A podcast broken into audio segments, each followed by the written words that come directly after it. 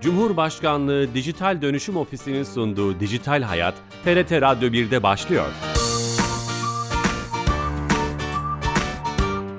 Herkese merhaba, ben Bilal Eren. Teknoloji ve dijitalleşmenin hayatlarımıza etkilerini her hafta bir başka konuyla ele aldığımız Dijital Hayat programımıza hoş geldiniz. 443 haftadır kulaklarınıza misafir olduğunuz programımızda bu hafta özellikle dijital teknolojiler bağlamında oluşan beyin göçünü ve ekonomisini konuşmak istedik, gündem yapmak istedik. Çok değerli bir konuğumuz olacak. Telefon hattımıza, canlı yayınımıza katılacak. Aydın Adnan Menderes Üniversitesi öğretim üyesi doçent doktor Eren Alper Yılmaz'la bu önemli konuyu konuşacağız. Rakamlarla, istatistiklerle fotoğrafa bakmaya çalışacağız. Ama öncesinde her hafta olduğu gibi kamunun hizmetlerini dijitalleştirerek bizlere sunan Türkiye Gov.tr'den bir özelliği Dijital Türkiye ekibinden Ayşe Torun'dan dinleyeceğiz. Ayşe Hanım telefon attığımızda. Ayşe Hanım. Bilal Bey iyi yayınlar. Hoş geldiniz yayınımıza. Teşekkür ederim. Söz sizde efendim.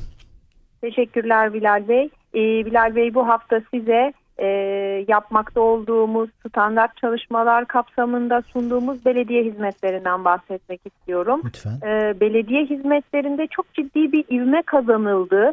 E, bu konuyla ilgili e, kullanıcılarımızı bilgilendirmek isteriz. E, Devlet Kapısı 81 ilde bulunan 438 adet belediyenin hizmetini sunuyor artık. Bu hizmetler e, abonelik işlemleri, abonelik fesih işlemleri, kişilerin sayaç işlemleri dahil arsa rayiç bedel birçok hizmeti kapsıyor. Bunların yanı sıra da e, bu belediyelere bağlı ulaşım, su, kanalizasyon gibi hizmetleri sunan yerel hizmet kurumlarının da hizmetleri E-Devlet kapısında sunulmakta. E, ayrıca e, biliyorsunuz elim bir e, deprem yaşadık e, Şubat ayında. E, bu depremin akabinde belediyelerimiz çok ciddi zarar gördü. E, ama ülke olarak biz e, belediyelerde imece usulü e, deprem bölgesi belediyelerini farklı belediyelerle eşleştirerek hizmetlerini sunmaya devam ediyoruz. Müthiş. E, ilk yıllarını hatırlıyorum. Belediyeler e, devlet kapısına hizmetlerini e, sokmakta, yayınlamakta e, çekimser davranıyorlardı. Şimdi size koşarak geliyorlar. E-Devlet kapısında mutlaka hizmetlerimiz olsun diye e, gördüğüm o. Ellerinize emeklerinize sağlık.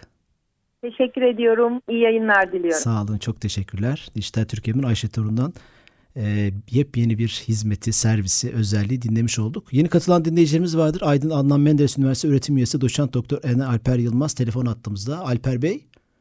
Merhabalar Bilal Bey. Sayın hocam hoş geldiniz yayınımıza. Hoş bulduk. Hoş bulduk, teşekkür ediyorum. Ee, beyin göçü ve ekonomisini konuşacağız hocam. Dijital teknolojiler bağlamında tabii programımızın konsepti, e, teması çerçevesinde. Kısaca beyin göçünü bir çerçeve yapalım mı? Kapsamını belirleyelim mi? Hani hangi yetenek ve profiller meslekleri kapsıyor? Nedir, ne değildir?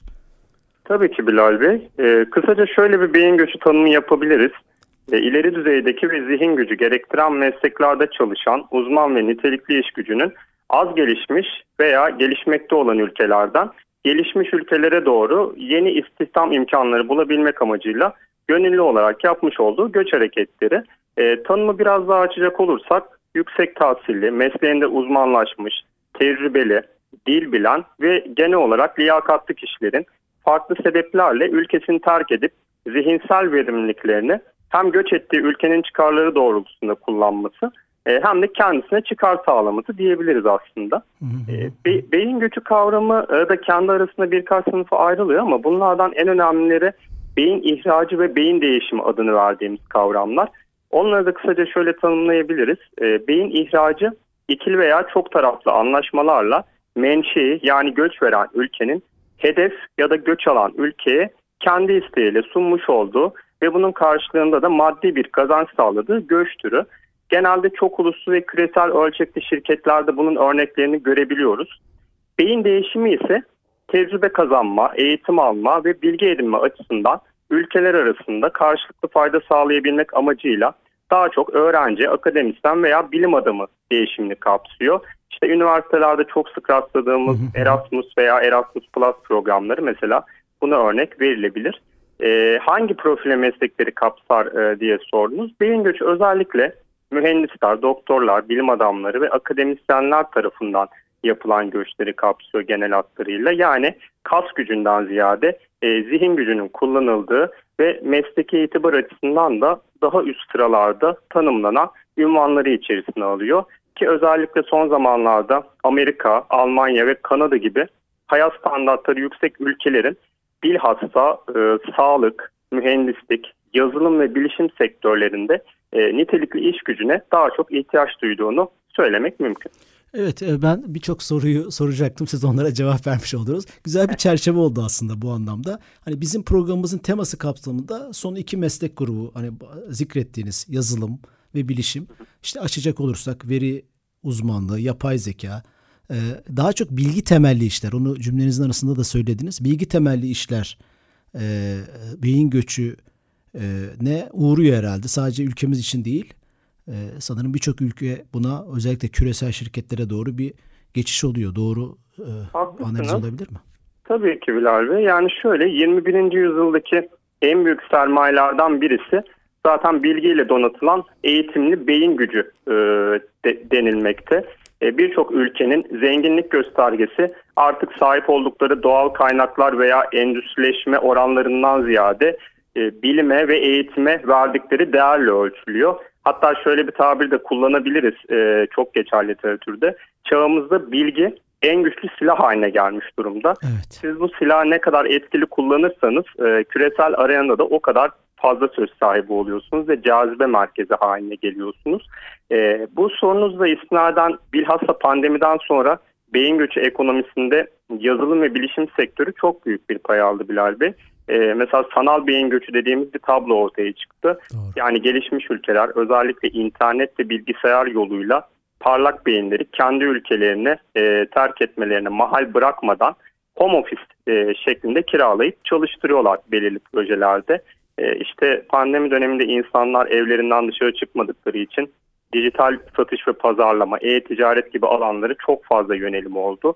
E, dolayısıyla bu arz talep dengesi doğrultusunda şirketler de e-ticaret sektöründe home office e, şeklinde çalışabilecek nitelikli iş gücüne ihtiyaç duydular. E, bu süreçte tabii küreselleşme teknolojik ayağını oluşturan e, sizin de bahsettiğiniz Endüstri 5, yapay zeka, big data gibi oluşumların birer mühendislik harikası olduğunu düşünürsek artık günümüzde büyük şirketler veya işte üniversiteler, teknoparklar daha çok mühendis, yazılımcı, bilişimci gibi meslek gruplarına son zamanlarda daha çok e, talep veriyorlar. Ki şu an mesela Amerika'da yazılım ve bilişim sektöründe e, milyonlarca genç Hintli mühendis çalışıyor. İşte Google, IBM, Microsoft, Twitter gibi dünyanın ekonomisine yön veren çok uluslu şirketlerin bünyelerine bakın. Burada çalışan mühendislerin birçoğu Hindistanlı. E, bu, bu noktada da tabii küresel sermayenin sunmuş olduğu fırsatlar kendi ülkelerinde hak ettiği değeri görmeyen kişiler için e, epey bir cazip hale geliyor diyebilirim. Tam şimdi rakam zikretmişken hani çok kıymetli bir şeyi anlamak için de rakamlara bakmak önemlidir ya milyonlarca dediniz. Mesela hem ülkemizde hem dünyada rakamlar neler ekonomik boyut? Aha. Mesela meslek meslek de belki rakam araştırma vardır. Sizin elinizdeki hani bu konuyu çalıştığınız için soruyorum. Onları bize adeta boca etmenizi isterim yani. Tabii ki. E, şu rakamlar var. E, bu beyin göçünün hani ekonomide yaratmış olduğu e, istikrar e, veya istikrarsızlıklarla ilgili. E, ilk olarak tabii dünya geneline baktığımızda e, beyin göçü genelinde bir artış olduğunu e, söylememiz gerekiyor. E, bu da ciddi bir göç ekonomisi yaratıyor. E, şu an küresel dünya ölçeğinde en çok beyin göçü alan ülkeler listesinin ilk sıralarında Amerika, İngiltere, Avustralya ve Almanya gibi OECD ülkeleri yer alıyor. E, mesela bazı istatistikler verecek olursak 2020 yılında e, dünya üzerinde toplam 6.3 milyon uluslararası öğrenci e, lisans, yüksek lisans, doktora veya postdoktora gibi sayıklarla başka ülkelere göç etmişler.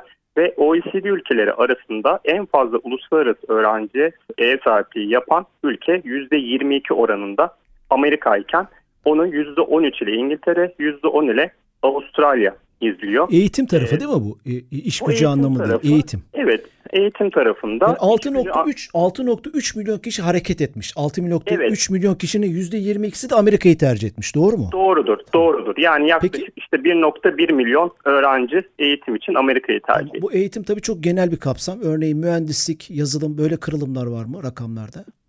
Tabii orada da mesela şöyle e, mühendislik alanında e, Hintli mühendislerin özellikle e, Amerika'yı çok fazla tercih ettiğini görüyoruz. Mesela e, şu an Amerika'da toplam 4,5 milyon yazılım mühendisi. İş gücü olduğu. anlamında değil mi Alper evet, Hocam? iş gücü anlamında tabii. Yani 4,5 milyon yazılım mühendisi var Amerika'da. Bunların yaklaşık e, 1 milyonu Hindistan kökenli. İnanılmaz Yani rakam. nerede İnanılmaz. tabii ki çok çok büyük bir rakam. Yani şöyle hani neredeyse 4-5 yazılım mühendisinden bir tanesi Hindistanlı ve e, bu Hint kökenli CEO'larda e, Amerika'nın yazılım ve bilişim sektöründe 5 trilyon dolarlık bir sermaye yönetiyor Bilal Bey. 5 trilyon Yani- dolar. Evet, belki evet. belki şöyle de diyebiliriz. Mesela Google'un CEO'su bir Hintli. Hani onun yansıması olarak buraya da birçok şirketi sayabiliriz. Kesinlikle. 5 trilyon Kesinlikle. dolarlık bir e, sermaye yönetiyor Hintli şu an. yazılım mühendisleri, Yani doğru CEO mu? Evet doğrudur doğrudur. Hı hı. Bunlar yazılım mühendislerinden ziyade daha çok CEO'luk yapan Hintliler öyle söyleyelim. İşte mesela Twitter'da vardı e, iki yıl önce bir Hint kökenli CEO. Evet. İşte Google'da var, işte e, IBM gibi şirketler de var. Yani bunların e, ciddi anlamda e, Amerika'nın yazılım e, ve bilişim sektörüne e, katkıları olduğunu söyleyebiliriz. Mesela şöyle bir e, rakam vereyim. Kanada'dan ki Kanada'da hani hayat standartları çok yüksek bir ülke biliyoruz. Çok fazla beyin göçü alıyor. Kanada'dan bile 2022 yılında e, bu tabii hani e, güncellenmediği için en son almış olduğum verileri e, sizinle paylaşıyorum. Lütfen. 2020 yılında Amerika'ya göç eden e, sektörlere baktığımızda en fazla e, göç eden e, meslek grubu yazılım mühendisi %65'lik bir oranla ilk sırada. Kanada'dan Yani- Amerika'ya göç etmiş yazılım mühendisleri. Evet doğrudur. Kanada'dan 2020 yılında e, en fazla göç eden e, meslek grubu %65'lik bir oran- oranla yazılım mühendisi. Daha sonra da %35 ila bilgisayar mühendisliği geliyor. %30'da bilgisayar mühendisi. Global rakamlar bize ipuçları veriyor. Mutlaka başka Evet. rakamlar da vardır. Ülkemizle ilgili rakamlar var mı? Tabii ülkemizle ilgili rakamlar da var Bilal Bey. E, bu da şöyle, e, hani aslında tabii bunu üzülerek söylüyorum ama son zamanlarda Türkiye'nin e, dışarıya çok fazla beyin güç veren bir ülke pozisyonunda olduğunu e, söyleyebiliriz. E, TÜİK verilerine göre Türkiye'den yurt dışına göç eden kişi sayısı e, güncel bir veri. Bu da 2022 yılında bir önceki yıla göre yani 2021 yılına göre %62 artmış Bilal Bey. Neydi peki? Ee, Neydi 162 oldu? %62 arttı. Kaçtı rakam? Rakam belli mi? Yoksa artış Ee, rakamını mı biliyoruz sadece? Artış rakamı e, yani şöyle %62 artarak 470 bin kişiyi bulmuş öyle Evet. söyleyelim. Bu ama bütün meslek grupları, kas gücü de var. Ona geleceğim mi? tabii ki ona geleceğim. E, bu oranın tamamı beyin göçü olarak tabii değerlendirmiyoruz. Zira bu konuda net bir ayrım yok. Fakat hani şöyle bir bulguya rastlayabiliriz. E, en fazla göç eden yaş gruplarının e, oranının istatistiklerini veriyor TÜİK. Burada da %27'sinin e, 20 ila 29 yaş aralığındaki grup olduğu bulgusuna rastlıyor. Tabii buradan şeyi çıkaramıyoruz ama değil mi? Bilgi temelli veya dijital E, tabii teknolojilerle tabii ilgili öyle bir ayrım yapılmamış. Öyle bir, Bey. öyle bir araştırma yok mu? Bu da eksiklik aslında ülkemiz adına. Ee, Neden böyle bir araştırma yok? büyük eksiklik, büyük eksiklik. E, Buradan duyurmuş yani olalım. Tabii ki buradan duyuralım veya Yani bir ben şey yaparım ölç- artık araştırmayı. Ya sözünüzü kesiyorum ama ölçmediğiniz bir şeyi nasıl tanımlayacaksınız? İlk önce ölçmek gerekmez mi?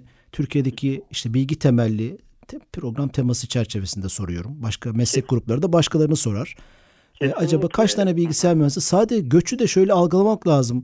Belki doğru soru olur mu bilmiyorum. Yani pasaportunu alıp e, buradan e, gidip gitmek değil, remote çalışmak yani uzaktan çalışma onu da ölçmek lazım belki de. Değil mi? Tabii, Beyin tabii. göçü dediğimiz kavramı ekonominin içinde. Mesela biraz önce verdiğiniz rakamlarda Hindistan'da olup Amerika'daki yazılım firmalarına çalışan insanları da kapsıyor mu acaba bu rakam? Yoksa şeyini toplaması eşyalarını Amerika'ya mı göç etmiş? Hangi nasıl ayıracağız onu?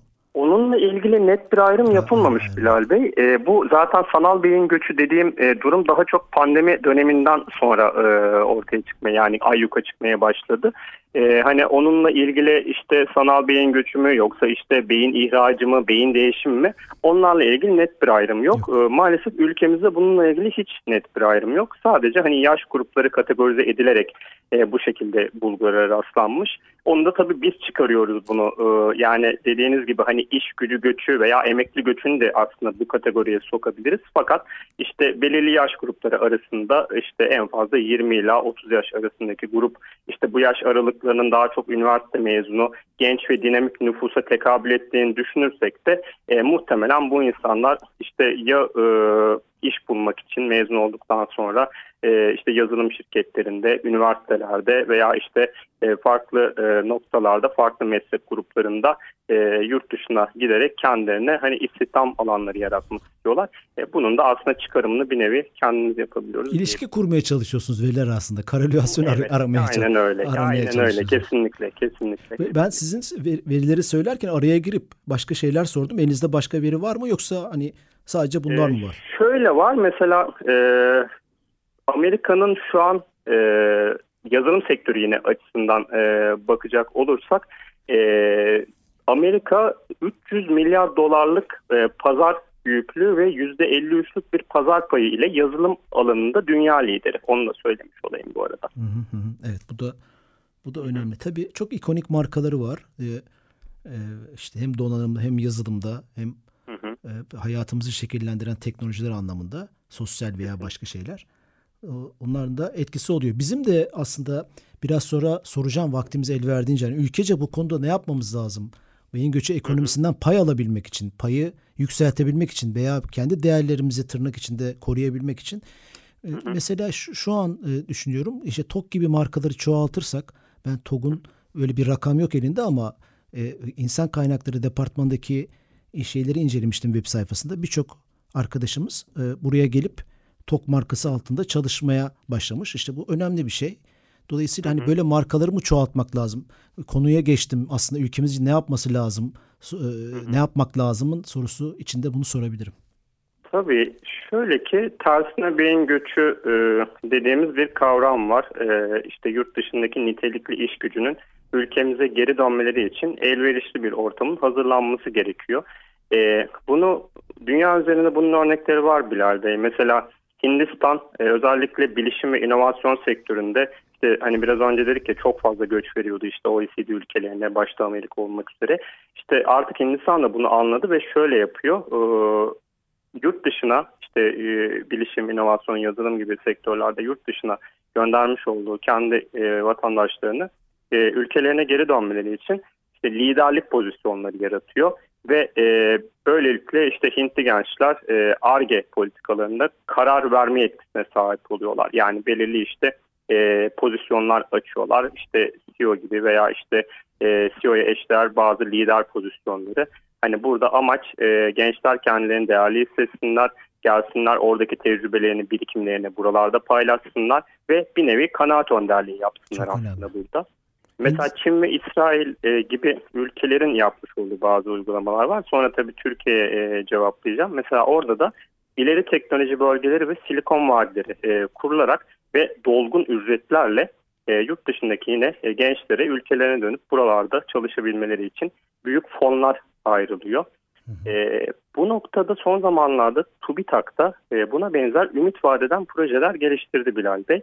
E, mesela yurt dışında çalışma deneyimi olan e, mesela Türk bilim insanları ve nitelikli araştırmacıları Türkiye'ye e, gelmelerini sağlamak için Uluslararası Lider Araştırmacılar Programı diye bir şu an e, program hayata bu. Konuyu, bu konuyu biz geçen sene gündem yaptık. Hatta Öyle bu, mi? bu fonla beraber Türkiye'ye gelen iki değerli bilim insanını programda konuk ettik. Evet.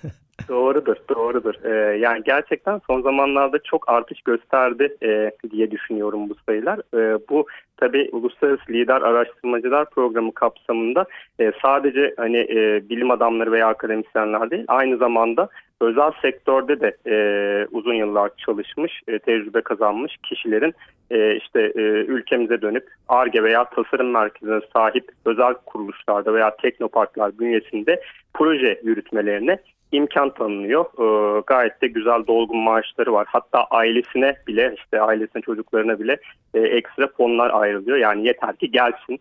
Hani burada e, bütün masrafları karşılanıyor. E, bu noktada TÜBİTAK'ın var. Tabii bir de Havelsan'ın e, bazı girişimleri oluyor bu noktada yıllardır. Yine tersine beyin güç kapsamında yurt dışındaki mühendisleri geri getirebilmek için e, Havelsan'ın da bazı girişimleri var. Hatta işte Google, IBM gibi e, bazı şirketlerde çalışan böyle genç mühendislerin daha doğrusu tecrübeli mühendislerin de yine e, Havelsan bünyesinde ülkesine geri dönüp e, çalıştığına şahit oldum. Bunun yani ama bu ekonomik noktada... ekonomik şeyini bilmiyoruz değil mi? Rakam karşılığını bilmiyoruz Alper Hocam. tam olarak öyle bir istatistik yok ha, Bilal Bey. Bu Ee, önemli, çok önemli. Son bir buçuk dakikada Hindistan bizim için iyi bir örnek o zaman. Yani bu işten tırnak içinde müzdarip olan ülkeler neler yapmışa bakıp biz de aynı şeyleri, aynı yoldan, aynı izleri takip edebiliriz diye düşündüm. Bilmiyorum. Kesinlikle çok haklısınız. Yani e, aslında burada önemli olan Bilal Bey e, ül- ülkeyi terk eden kişilerin kendilerini değerli hissetmesi. E, yani e, burada işte dolgun maaşlar e, vesaire işte e, iş gücü açığı tabii bunlar işin e, daha çok nicelik boyutları ama hani bir de e, nitelik boyutu da var. Yani insana verilen değer boyutu, işte emeğin karşılığının alınması boyutu, bu Hindistan'ın yaptığı gibi lider pozisyonları, Evet. kadrolarının yaratılması.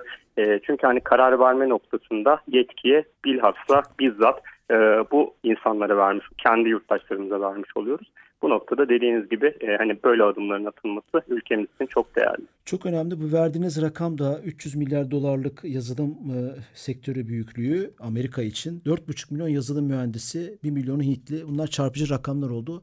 Verdiğiniz bilgiler için teşekkür ederiz Sayın Hocam. Programımızın sonuna geldik.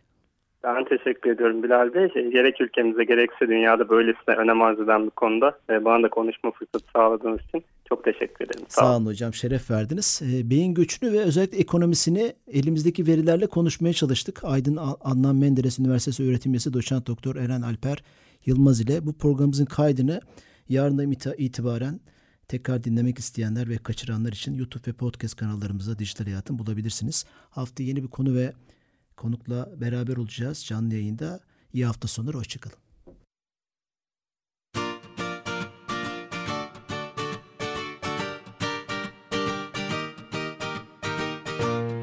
Cumhurbaşkanlığı Dijital Dönüşüm Ofisi'nin sunduğu Dijital Hayat, TRT Radyo 1'de sona erdi.